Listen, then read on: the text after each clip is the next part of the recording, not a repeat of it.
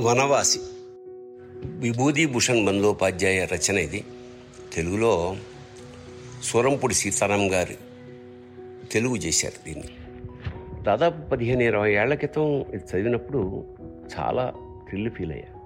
మళ్ళీ ఒకసారి ఐదేళ్ళ క్రితం తిరిగేస్తూ నచ్చి మా హీరో పవన్ కళ్యాణ్ గారికి చెప్తే అరే నేను చదవాలండి అన్నారు నేను ఒక పుస్తకాన్ని కొని ఆయనకు గిఫ్ట్గా ఇచ్చాను. తర్వాత దాన్ని ఆయన ట్యాగ్ చేసినట్టున్నారు ఏదో సోషల్ మీడియాలో.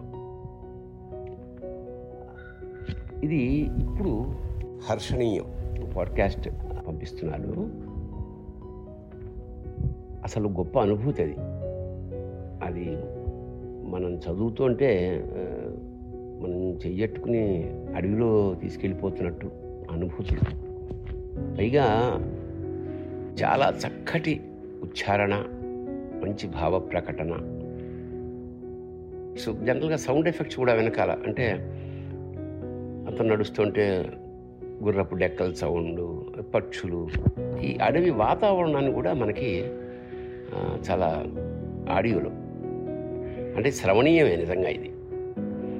ముఖ్యంగా చాలా ఏళ్ళ తర్వాత అంత మంచి తెలుగు వింటుంటే అసలు హృదయం ఎక్కడికో తేలిపోతుందన్నమాట ఆనందంతో. ఇది ఫస్ట్ రెండు రోజులు ఒక్కొక్కటి ఎపిసోడ్ విన్నాను కానీ తర్వాత ఏకబిగిన మొత్తం పదమూడు ఎపిసోడ్లు విన్నాను. అంత అంటే ఒకసారి వినడం ప్రారంభిస్తే ఇంకా అయ్యే వరకు ఆఫ్ చేయలేదన్నమాట. అంత చక్కటి కార్యక్రమం.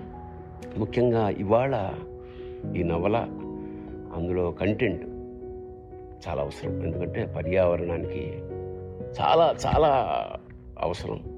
అందులో ప్రముఖుల అభిప్రాయాలు కొన్నిగా కొన్ని ఆ చివరన పెట్టడం అదొక మంచి ఐడియా.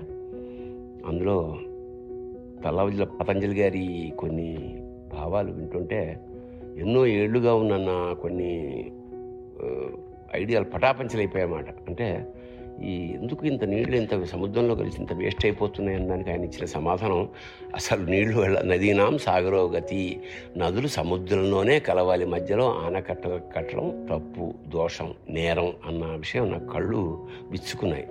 ఇలాగా ఇది ఈ కళాత్మకమైన ఈ ప్రయోగం.